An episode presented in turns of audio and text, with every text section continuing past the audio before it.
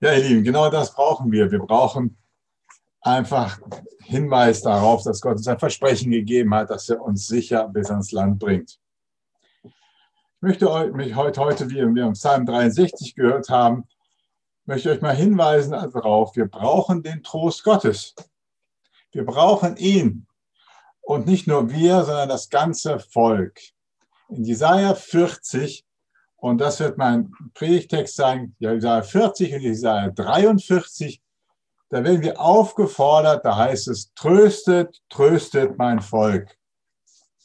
Ich glaube, wir sind gerade in so einer Situation, viele von uns, wo wir Trost brauchen. Im Psalm 63 war das bei David, der saß in der Wüste. Er hatte keine Möglichkeit, Gottes Heiligtum zu sehen. Er hatte ein unglaubliches Verlangen danach. Und dann sagt er diesen wunderbaren Satz, denn deine Gnade ist besser als Leben. Und das spürt er gerade dann, wenn er ganz besonders entfernt war von den Dingen, die die Gnade Gottes in Israel waren. Und so spüren wir auch gerade jetzt in so einer Situation, in der wir uns ja alle befinden, wir brauchen eine gute Nachricht von Gott. Wir brauchen das Evangelium dringend. Und das bezieht sich nicht nur auf uns, sondern die ganze Welt braucht es und in Deutschland. Du machst die Nachrichten an und du hörst, die Menschen sind genervt. Manche sind geschockt und jetzt sehen wir auch mehr und mehr kranke Menschen, auch in meiner Nachbarschaft. Jetzt ne, am Anfang haben wir gar nicht geglaubt, dass das so gefährlich sein könnte und plötzlich hört man da einer, dort ein Problem. Wir hören von viel Leiden, Menschen, die auch in eurer Gemeinde habt ihr viele Menschen, die eine Menge durch, durchzumachen haben. Und Gott ist treu.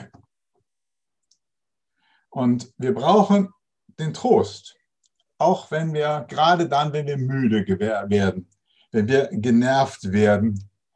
Und das ist das, was das Evangelium heißt. Evangelium heißt gute Nachricht von Gott für uns, die uns tröstet. So heißt es in Jesaja 40. Tröstet, tröstet mein Volk, spricht euer Gott. Redet herzlich zu meiner Stadt Jerusalem und ruft ihr zu, dass ihr Kriegsdienst ein Ende erreicht hat. Wir sollen trösten. Und wir sollen den, der, den, den Christen zurufen, dass, dass der Kriegsdienst ein Ende haben wird. In der Situation, in der damals Jesaja war, Jesaja war alt geworden, und dieser zweite Teil seines großen Buches schreibt er jetzt im Rückblick auf das, was er erlebt hat. Und die, die Kapitel davor sehen wir, was für eine Not Judah war. Das ist ein hochinteressantes Kapitel, wie nachher Gott sie rettet vor diesem Angriff der Assyrer. In seiner Zeit hat es Heuschreckenplagen gegeben, es hat Erdbeben gegeben, es hatte Mangel gegeben. Jesaja hatte eine Menge durchzumachen. Und er hatte eine Menge erlebt und er war ein bisschen müde vom Kampf. Das ganze Volk war müde vom Kampf. Sie konnten sich gar nicht so richtig freuen über das, was Gott für sie getan hat. Und das ist eine gefährliche Situation, in der Christen sich befinden. Dass man eigentlich mit einem guten, äh, mit einem Wunder Gottes, mit einer guten Nachricht nicht mehr weiterkommt, weil man so müde geworden ist. Und vielleicht kennen Sie und ihr so Situationen, nach langer Krankheit, nach viel Ärger, nach langer Zeit von Stress der, in der Firma, dann wird man so müde und fragt sich, wie, wie komme ich da wieder raus? Und das, da sind wir alle gefragt, denn es, wir werden aufgefordert, tröstet, tröstet mein Volk. Im Kapitel 40 wird dann uns im nächsten Vers uns dieser wunderbare Vers gesagt, bahnt dem Herrn einen Weg, horch einen Ruf schallt durch die Wüste, in der Wüste bahnt dem Herrn einen Weg, ebnet in der Steppe eine Straße für unseren Gott. Das war der Hinweis auf Johannes, der kommen wird, um Jesus einen Weg zu bahnen. Und das ist der erste, was wir im Trost erleben, dass wir Ausschau halten. Gibt es da jemanden, der uns einen Weg hier rausbringt? Wir haben ihn, unseren Gott. Und wenn wir die Verse weiterlesen, in Jesaja 40, müssen wir aber gleich sehen, auch, ja, dann schauen wir auf uns und sehen unsere Zerbrechlichkeit, unsere Hilfsbedürftigkeit. Da wird es uns gesagt, dann in Vers 6 bis 8, alles Fleisch ist Gras und alle seine Schönheit wie die Blume des Feldes. Das Gras verdorrt, die Blume verwelkt. Und wenn der Hauch des Herrn sie anweht, ja, das Gras ist das Volk, das Gras verdorrt, die Blume verwelkt, aber das Wort des Herrn bleibt ewig bestehen. So haben wir hier diese Spannung. Er sitzt, man sitzt in der Wüste, vielleicht hat man es bestanden und trotzdem ist man sehr müde und schaut auf sich und sieht Zerbrechlichkeit, sieht Vergänglichkeit, sieht, dass meine Kraft für manche Herausforderung nicht reichen wird. Und dann schaust du hinaus und dann siehst du eben dieser, dass in der Wüste der Herr einen Weg bahnt, dass da ein Weg kommt und dass da jemand kommt, der sagt, es gibt eine gute Nachricht. Es gibt eine gute Nachricht, dass nämlich unser Herr uns zur Hilfe kommt. Und dann, ich kann jetzt nur so einige Verse herausnehmen aus diesem wunderbaren Kapitel von Kapitel 40 äh, bis 53. Alles weist so auf Christus hin. Das sind so wunderbare Verse aus den Propheten, wo wir immer wieder sehen, es geht um diese gute Nachricht, das Evangelium. Und wir sind die, die das gut, die gute Nachricht haben. Und deswegen fordert Gott jeden von uns auf, stehe auf und tröste Menschen mit der guten Nachricht, die du hast. Geh hinaus und zeige mal vielleicht deinen Nachbarn, deinen Freunden gute Nachricht. Vielleicht nimmst du mal dein Telefon heute Nachmittag und rufst Menschen an, von denen du weißt, ich, sie brauchen Trost. Sie brauchen die gute Nachricht von Gott. Und sie ist einmal die gute Nachricht, dass Jesus für uns gestorben ist und auferstanden ist. Das ist die gute Nachricht, aufgrund dessen wir leben. Aber Gott hat noch viele andere gute Nachrichten für uns, für diesen Tag. Und dass wir jetzt in dieser Phase, in der wir uns befinden, müde Menschen ermutigen mit unserer guten Nachricht in Vers 9, Kapitel 40, sehen wir diese wunderbaren Verse. Da heißt es, auf einen hohen Berg steige hinauf, Zion als meine Freudenbotin. Das können wir übertragen. Steig auf einen Berg, mach dich hörbar und werde ein Freudensbote. Erhebe deine Stimme mit aller Macht, Jerusalem als Freudensbotin. Erhebe sie und fürchte dich nicht. Verkünde den Städten Judas, steht Seht da euer Gott, seht, Gott, der Herr, kommt als ein starker und sein Herr Arm verleiht ihm den Sieg. Seht, sein Lohn kommt mit ihm und sein Erwerb schreitet vor ihm her. Wie ein Hirt wird er seine Herde weiden, die Lämmer wird er auf seinem Arm nehmen und sie an seiner Brust seines Gewandes tragen. Die Mutterschafe wird er sanft leiten. Kennt ihr dieses Bild? Ich kenne es es ist unser Herr Jesus. Er ist der gute Hirte. Das ist das Zentrum unserer Botschaft. Er ist nicht nur der, der für uns gestorben ist, auferstanden ist, sondern der jetzt bei uns ist und ich darf wie so ein Lämmlein sein, getragen von ihm. Er kümmert sich um mich. Dieses Bild, was hier Jesaja nimmt von Gott, zeigt sein Wesen. Und das ist eine ganz wichtige, gute Nachricht auf Jesus zu zeigen, Freudebrote zu sein. Wir haben einen guten Hirten, der sich um uns kümmert. Und wir, man ist so, das, ist das, was mein Anliegen ist. Wenn man so das hört, kommt man, lässt man sich so mit reinziehen in, dieses, in diese negative Müdigkeit. Dass am Ende man auseinandergeht, man hat vergessen zu sagen, übrigens, ich glaube an Gott, ich bin überzeugt, dass ich geschützt bin. Diese Müdigkeit ist, wie, ist wie auch wie Furcht, dass die ist ansteckend. Und dann merke ich, ich lasse mich herunterziehen. Ich fürchte mich. Dabei gibt es einen guten Grund, Freudenbote zu sein.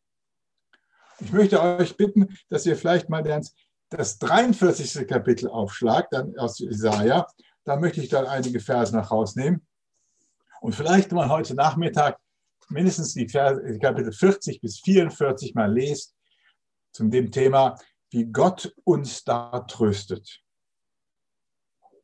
Denn ich habe die Botschaft und habe gleichzeitig diesen Kampf, dass ich mich doch fürchte.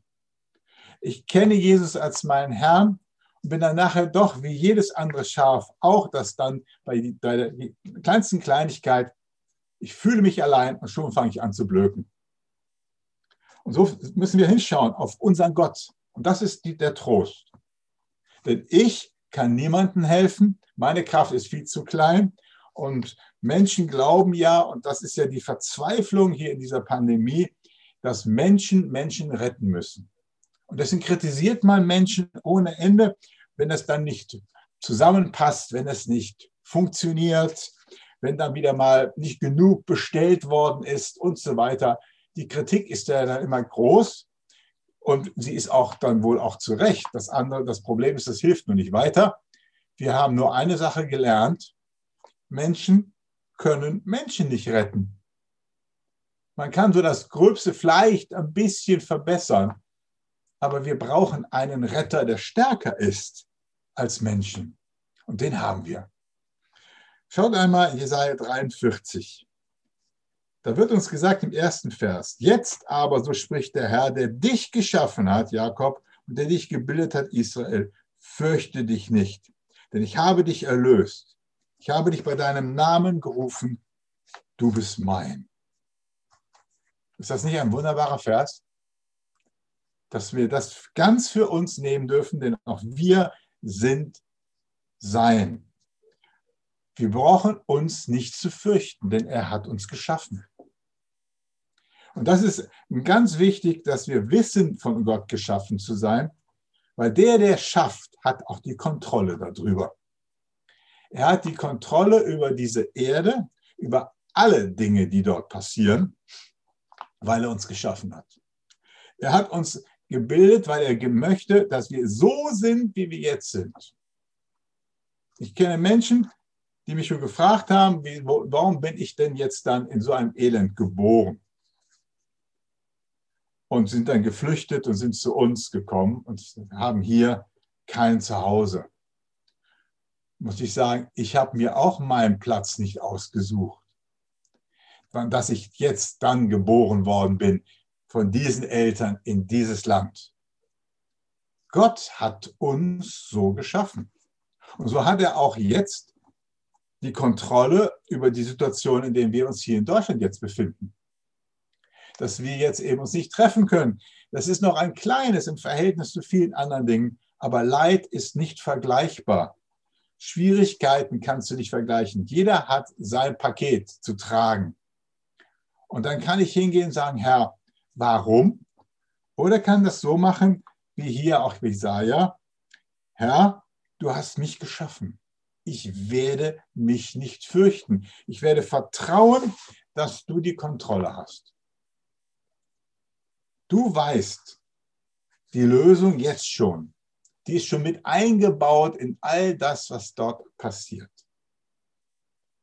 So sagt Jesus in Johannes 14, euer Herz erschrecke nicht vertraut auf Gott und vertraut auf mich. So ein kleiner Satz. Das ist Johannes 14, 1. Fragt man sich für Christen, müssen wir Christen das noch hören, dass Jesus uns das sagt? Wir sind doch die, die auf Jesus vertrauen. Wir sind doch seine Nachfolger. Wir sind nun mal Christen. Ich denke, wir müssen das immer wieder, jeden Tag hören, denn auch unser Herz erschreckt sich andauernd und dass wir sagen, ja, ja, ich muss auf Gott vertrauen und ich muss auf Jesus vertrauen und muss mich festhalten. Das ist ein bewusster Schritt jeden Tag. Wer durch Krankheitsleiden gegangen ist, der sagt dann manchmal sogar, es ist jede Stunde, manchmal jede Minute muss ich das tun, weil es so schwer ist, immer wieder neu zu vertrauen. Mein Herz erschreckt nicht. Und so sagt Jesus in diesem gleichen Kapitel, Frieden hinterlasse ich euch, meinen Frieden gebe ich euch, aber nicht so, wie die Welt es gibt. sondern euer Herz erschreckt nicht und verzagt nicht. Das ist der Punkt, der mich tröstet. Die Welt gibt einen Frieden, der vom Menschen gemacht ist. Wenn es dann ein bisschen besser wird. Menschen haben damals vor einem Jahr auch dann auf die Impfung gehofft. Das haben Menschen gemacht und das ist eine wunderbare Sache, dass das möglich ist, weil auch Gott ja diese Möglichkeit gegeben hat, in, das, in, das, in die Wissenschaft hineinzulegen. Jetzt waren sie ganz enttäuscht, dass es dann doch nicht so geklappt hat, wie wir gedacht haben.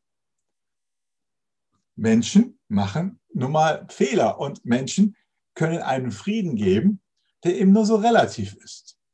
Der Frieden Gottes aber, der, der uns geschaffen hat, ist etwas von einer ganz anderer Qualität. Unser Herz muss da nicht erschrecken. Jesus kommt, das sehen wir im Neuen Testament, und die ersten Worte, die er sagt, ist, fürchtet euch nicht. Ich bin es, ich bin bei euch. Kannst du das auch so sehen? Dass du diese Stimme hörst, Gott sagt, fürchte dich nicht. Ich bin bei dir. Und das Problem ist jetzt nicht gelöst. Die Pandemie ist nicht, nicht vorbei. Der Krieg in Syrien ist nicht vorbei und, und, und. Aber was ich sagen kann, ist, ich kenne meinen Gott, der bei mir ist.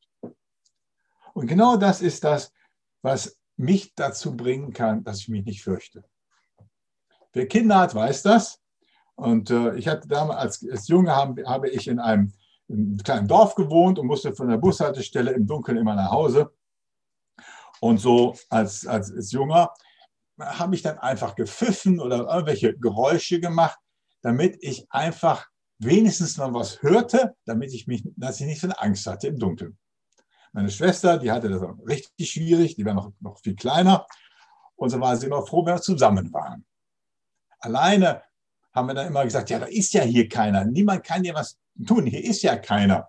Das hat aber nicht geholfen. Furcht ist da. Und wann wird Furcht aufgelöst? Wenn ich mit jemandem zusammen bin. Und ich muss sagen, ja, meine kleine Schwester war nicht so gerade besonders stark und hätte mich nicht gut schützen können. Aber ich war froh, dass sie dabei war. Da habe ich nicht, habe ich weniger Angst gehabt. Nur durch diese bisschen Gemeinschaft. Was bedeutet das für uns? Dass wenn Jesus sagt, fürchte ich nicht, ich bin es, ich bin bei dir. Der Schöpfer Himmels und der Erde ist bei mir. Und wenn wir das mal hier mal anschauen, dann sehen wir, er sagt nicht nur, ich bin bei dir, sondern du bist mein, du gehörst zu mir. Bist du ein Kind Gottes? Hast du das auch neulich mal bekannt? Dann möchte ich dich bitten, dass du es auch lebst. Dass du sagst, ja, mit Jesus zu leben bedeutet Kind Gottes zu sein. Das ist also nicht nur eine rechtliche Tatsache, dass ich irgendeinen Namen habe, so wenig wie wir dann ein kleines, ein kleines Baby, das frisch geboren ist, das tragen wir dann zum Standesamt, damit es dann eingetragen wird. Aber welche Eltern würden das Kind beim Standesamt liegen lassen und alleine nach Hause gehen? Sondern sie nehmen ihr Kind mit nach Hause. Es ist jetzt mein Kind, es ist mein, da gehört es doch hin. Man gibt es doch nicht da einfach ab und hat dann registriert. Und deswegen, so ist es auch mit uns als, als Christen. Wir sind nicht einfach registriert als Christen, sondern wir leben mit ihm. Und zwar wo? In seinem Haus, bei ihm, bei unserem Retter sind wir zu Hause. Und wenn wir da sind, dann dürfen wir, wenn das, wir das Wort hören, fürchte dich nicht, dann dürfen wir sagen, ja, es gibt einen guten Grund, das uns nicht zu fürchten. Wir sind ja da bei ihm. Wenn wir weiter schauen in diese Verse hinein, und diesen, besonders diesen ersten Vers, da finden wir eben vier, vier wunderbare Parallelen. Das ist etwas, was man bei Jesaja besonders gut findet im Alten Testament. Das ist, dass verschiedene Worte nebeneinander gesetzt werden, die eigentlich eine parallele Bedeutung haben. Und manchmal ist es auch hilfreich, wenn ich das nicht verstehe habe, lese ich mal weiter, denn es wird schon da wieder erklärt. Wir sehen das hier zum Beispiel, ich habe dich geschaffen und ich habe dich gebildet. Es meint dasselbe. Es wird uns erklärt, was mit geschaffen gemeint ist, nämlich dass Gott seine, seine Hände genutzt hat, um uns zu gestalten. Und dann geht es im zweiten Vers, ich habe dich bei deinem, ich habe dich erlöst und ich habe dich bei deinem Namen gerufen. Das sind auch diese zwei Dinge, die zusammengehören. Der, der uns ganz individuell geschaffen hat, der hat uns erlöst und uns bei unserem Namen gerufen. Was ist das für eine Erlösung? Was ist das für eine Rettung? Wenn der Schöpfer selbst uns rettet. Es ist ja schon eine ganz wunderbare Sache, wenn ich gerettet werde von jemandem, der zufälligerweise vorbeikommt. Ich bin abgesoffen und er zieht mich da wieder raus. Aber alles ist nur, ja, menschlich. Hier aber der Retter selbst rettet mich. Der Schöpfer selbst rettet mich. In Kapitel 4, 44, Vers 24 heißt es, so hat der Herr gesprochen, dein Erlöser, der dich von deiner Geburt angebildet hat. Ich bin der Herr, der alles wirkt, der dich, der, der ich den Himmel ausgespannt habe, ich allein die Erde ausgebreitet habe. Wer war bei mir? Er ist der, der alles wirkt. Kennst du den? Kennst du ihn persönlich, dass du sagen kannst, dieser, der alles wirkt, auch die Dinge, die jetzt um mich herum sind, der ist mein Retter, der hat mich erlöst. Und das ist unser Herr Jesus. Wir haben gerade auch in, ein, in einem Lied das gesungen. Das finden wir in Kolosser 1, wo es ja gesagt wird, er ist das Ebenbild des unsichtbaren Gottes, der Erstgeborene aller Schöpfung. In ihm ist alles geschaffen worden, was im Himmel auf der Erde ist. Alles ist durch ihn und für ihn geschaffen worden und alles hat in ihm seinen Bestand. Das ist dieser Jesus, der mich lieb hat. Und der ist das Haupt der Gemeinde, wird uns hier gesagt in Kolosser 1. Er ist der Erstgeborene aus den Toten. Er hat in allen Dingen den Vorrang. Denn es war Gottes Ratschluss, dass in ihm die ganze Fülle wohnen sollte. Und er hat uns versöhnt, nachdem er durch sein Blut am Kreuz Frieden gestiftet hat. Und genau da ist das, was wir brauchen und was die Menschen um uns herum brauchen an Trost. Dieser Jesus, den wir kennen, den du kennst, den ich kenne, der möchte, dass wir hinausgehen und von ihm sprechen als Trost für die Menschen. Ich kenne meinen Retter. Ich bin der, der von ihm ausgewählt worden ist und der, dessen Namen berufen worden ist. Wenn ich gewählt bin, dann habe ich einen, einen wunderbaren, eine wunderbare Aufgabe, nämlich das weiterzugeben. So finden wir das noch einmal in Kapitel 44, 2. Und wenn ihr das mal lest, unterstreicht euch mal diese Verse, da sehen wir das. Da heißt es, so spricht der Herr, der dich geschaffen hat und der dich vom Mutterleib an gebildet hat, ich bin dein Helfer, fürchte dich nicht, mein Knecht Jakob und du geliebtes Israel, das ich erwählt habe. Wir haben diesen Helfer. Wir sind geschaffen, aber wir haben einen Helfer, der dafür sorgt, dass ich gerettet bin. Für, für Jesaja war das die Geschichte sehr bekannt. Israel war in Ägypten, sie schrien in ihrer Verlorenheit und Gott kam zu ihrer Hilfe. Und so ist es mit uns auch. Wir dürfen schreien und können sagen, Herr, hilf mir. Und er kommt. Er kommt mir zur Hilfe, wie er Israel zur Hilfe gekommen ist. Denn er hat mich ja erwählt als sein Kind. In der uns, wird uns gesagt, wir sind erwählt vor Grundlegung der Welt. Das heißt, bevor irgendein Problem entstand, bevor einer lebte, waren wir schon erwählt. Wofür? Dass er kommt, um uns zu helfen. Dass wir seine Kinder sind. So fest ist das. Und wenn Jesus so einfach sagt, ja, Gott kennt eure Gebete schon, bevor sie ausgesprochen sind, dann zeigt das genau das. Wir sind erwählt, dass wir Hilfe von ihm bekommen dürfen. Das ist das ganz, ganz Wunderbare. Wir sind einfach geliebt. Und genau das finden wir in Kapitel 43, Vers 4. Und ich liebe diesen Vers, der ist so wunderbar, weil du kostbar bist in meinen Augen, wertvoll für mich und ich dich lieb gewonnen habe. Das sagt jetzt Gott zu Israel, aber das dürfen wir für uns als neutestamentliche Gemeinde eins zu eins übertragen. Das Neue Testament lehrt uns ganz deutlich, er liebt uns. Und hier steht im Hebräischen wörtlich, ich habe dich lieb gewonnen, wird so von den meisten so gesagt. Da steht ganz einfach, ich liebe dich. So das, was man hört zwischen Ehemann und Ehefrau, hoffentlich immer oft, immer öfter. Dieses Ich liebe dich, ich gehöre zu dir. Nicht nur wir gehören zu Gott, sondern er gehört zu uns durch seine Liebe. Ist das nicht ein unglaublicher Trost? Wenn Gott zu dir sagt, ich liebe dich und ich stehe zu dir. Und zwar nicht, weil du irgendwas getan hast und weil ich jetzt stolz bin auf dich, dass du das endlich mal geschafft hast, sondern weil du du bist. Wir wissen das ja auch von der Kindeserziehung und das möchte ich euch nur ermutigen, tut das. Vergisst eure Kinder nicht niemals an einem Tag ihnen zu sagen, ich habe dich lieb. Das baut sie auf, denn das ist das, was von Gott kommt. Ich habe dich lieb. Ich liebe dich. Und genau dieses hören wir von Gott jeden Tag und jeden Tag. Und dann kann ich sagen, ich bin getröstet. Ich bin unglaublich getröstet. Weil ich habe einen Gott, der mich liebt. Ich äh, habe hier in Jesaja 41 noch einen Vers gefunden. Da heißt es, du Israel, ich habe dich erwählt, du Nachkomme Abrahams, meines Freundes, wörtlich meines Geliebten. Er liebte Abraham. Er liebte das Volk Israel und er liebt uns.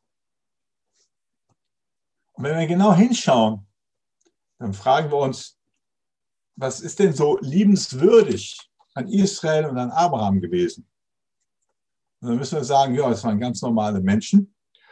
Und wir wissen sogar im Neuen Testament, im Römerbrief, dass, wie es dort heißt in Römer 11, 11 28, sie sind im Hinblick auf die Väter Geliebte, auch wenn sie jetzt Feinde der, des Evangeliums geworden sind. Gottes Liebe hört nicht auf. Bei Israel hat es bis heute nicht aufgehört, auch wenn viele, viele nicht Jesus nachfolgen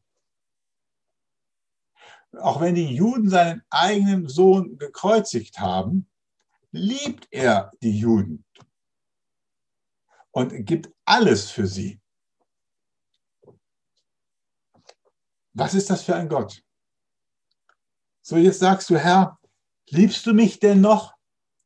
Vielleicht habe ich da ein Problem, vielleicht habe ich auch gesündigt, vielleicht äh, bin ich gar nicht stolz über mich, was ich getan habe. Dann darfst du eine Sache wissen. Er liebt dich. Er guckt da nicht drauf, sondern er achtet auf dich. Denn er hat gesagt, ich liebe dich, du gehörst zu mir, du bist mein, du bleibst mein Kind und ich werde dich nicht rausstoßen. Das ist der Trost, den wir haben. Und deswegen müssen wir nicht auf uns schauen, was machen wir, sondern wir müssen auf Gott schauen. Was macht er? Er liebt mich. Wir sind seine Kinder, wir sind erwählt, er liebt uns und das ist eine Liebe, die so groß ist, die wir weitergeben können. Wir können nämlich damit trösten. Und so heißt es in Kapitel 43, Vers 7, wenn ihr mal weiter guckt dort, da heißt es, bringe meine Söhne aus der Ferne heim, meine Töchter vom Ende der Erde, alle, die ihr nach meinem Namen genannt seid und die ihr zu meiner Ehre geschaffen seid, alle, die ich gebildet und hervorgebracht habe.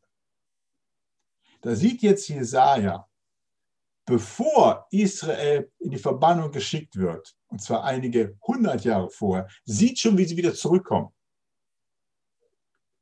Und bei uns ist es ganz genauso. Gott, wenn wir in einem Problem sind, sieht schon die Lösung. Die ist schon da. Wir hoffen auf die Lösung. Wir hoffen auf, auf Gesundheit. Wir hoffen, dass das endlich besser wird.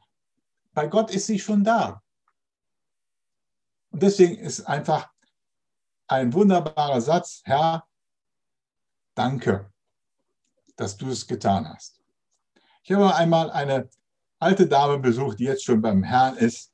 Die wurde immer dementer und sie war so ein wunderbarer Beter, dass sie mir gesagt hat, du Thomas, wenn ich was bete, dann sage ich sofort Danke, weil ich das, das, weil ich das dann sofort wieder vergessen habe, was ich gebetet habe. Und dann hat sie gebetet und dann hat sie nicht mehr Bitte gesagt, sondern hat sie immer gesagt Danke.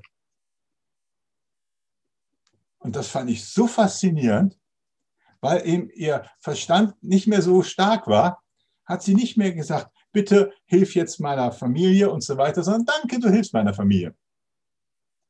Das hat ihr geholfen und dachte ich mir, das ist ein, so ein wunderbares Vorbild, denn wir sind ja leider auch oft so vergesslich und für, gerade für die guten Dinge, dass wir gar nicht von vornherein sagen, Leute, lass uns doch gar nicht bitten, lass uns danken. Lass uns danken für das, was Gott jetzt tut, denn er sieht schon unsere, die Lösung, die Rettung, denn er ist ja der Retter, er ist mein Helfer.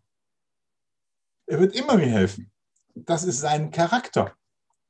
Danke, Herr, dass du mir jetzt aus dieser Not hilfst. Das macht etwas mit mir. Und wenn wir das weiter sagen, dass wir in so einem Dank leben, was meint ihr, was da passiert? Und das letzte, der Gedanke ist der, dass wir sagen, wir sind ja bei einem Namen gerufen.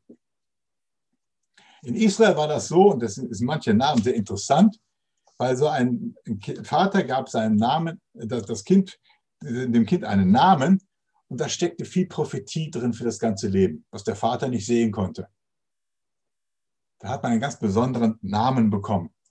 Wir haben auch ganz besondere Namen bekommen, die es gilt jetzt ganz deutlich zu zeigen. Wir sind nämlich Geliebte. Das Wörtchen Kirche, wir sagen ja, ne, evangelisch freikirchliche Gemeinde, das ist eine Kirche das Wörtchen Kirche, das heißt, ist, ein, ist griechisch und bedeutet dem Herrn gehörig. Heute hören wir oft Kirche im negativen Umfeld, äh, mit, mit, mit einer negativen Bedeutung. Ach ja, das ist die große Kirche und so weiter. Die Kirche heißt dem Herrn gehörig. Das wollen wir zeigen, dass wir dem Herrn gehören. Gemeinde kommt von Gemeinschaft der Gläubigen. Und wir gehören zur Gemeinde, aber eine Gemeinde ohne Gemeinschaft ist, ist nun mal keine Gemeinde. Dann heißen wir Leib Christi. So wie jemand seinen eigenen Leib pflegt und achtet darauf, dass er sich nicht verletzt, dass er gut tut, so ist der Herr das Haupt des Leibes für uns. Wir gehören zu ihm. Und wir sind die Braut Christi, denn er wartet auf uns für dieses wunderbare Hochzeitsmahl, von dem wir auch gerade gesungen haben. Wir haben also einen Namen zu verkünden. Gehen wir raus und trösten wir die Menschen. Zeigen wir als Kirche, als Gemeinde Gottes, wer wir sind, dass wir geliebt sind. Und dann sagt er hier, und das ist noch das, das, das was uns im Kapitel 43 noch einmal kommt, dann wird uns Vers 10 dann gesagt, ihr seid meine Zeugen. So lautet der Ausspruch des Herrn und ihr seid mein Knecht, den ich erwählt habe, damit ihr zur Erkenntnis kommt und mir glaubt und einseht, dass ich es bin. Vor mir ist kein Gott geschaffen worden und nach mir ist keiner. Das Beste, was uns passieren kann, ist, dass wir hinausgehen, Menschen trösten, das Evangelium weitersagen. Denn das, da passiert etwas bei uns, sagt hier Jesaja. Wir erkennen, wir glauben und sehen endlich ein. Und das Erkennen ist ein ganz tiefes Wort, bedeutet, dass wir tiefe Gemeinschaft haben mit Gott. Und das Glauben ist, dass wir dem Herrn treu sein können, dass wir ihm vertrauen. Und einsehen bedeutet, dass wir Dinge verstehen von ihm. Und was verstehen wir? Er ist Gott. Das heißt, dass ich es bin. Da heißt es im, Hebräischen, dass ich Jahwe bin, der Gott Israels. Wir dürfen Gott kennenlernen und dürfen sagen, er ist mein Retter. Und weil er mein Retter ist, weil ich ihn kenne, deswegen sollen wir den Menschen zurufen, tröstet, tröstet mein Volk. Gott hat mich geschaffen, Gott hat mich erlöst. Gott verspricht mir, und das finden wir in Kapitel 43, was ganz Wunderbares. Und zwar die Verse, in den Versen 1 bis 3. Und einige von euch kennen diese Verse. Weil ich so geliebt bin, darf ich das auch ganz für mich annehmen. Ja, er wird es tun. Fürchte dich nicht, denn ich habe dich erlöst. Ich habe dich bei deinem Namen gerufen, du bist mein. So oft du durchs Wasser gehst, ich bin bei dir. Und durch Ströme, sie sollen dich nicht überfluten. So oft du durchs Feuer gehst, du sollst nicht versenkt werden und die Flamme soll dir nichts antun. Denn ich, der Herr, bin dein Gott. Ich, der Heilige Israels, bin dein Retter. Und da steht dann im Hebräischen, Jeshua, ich bin dein Jesus. Und dieser Jesus ist bei uns. Wenn du durchs Wasser gehst, der Herr ist bei mir. Wenn ich durchs Feuer gehe, der Herr ist bei mir. Wenn ich durchs Tal der Todesschatten gehe, aus Psalm 23, dein Stecken und Stab tröst mich, denn du bist bei mir. Und das ist unser Trost. Und diesen Herrn, der bei mir ist, den möchte ich hinaustragen. Zu den Menschen, die jetzt meinen Trost brauchen. Tröstet, tröst mein Volk, ist gerade jetzt eine ganz wichtige Herausforderung. Lasst uns getröstet sein und lasst uns andere trösten. Amen.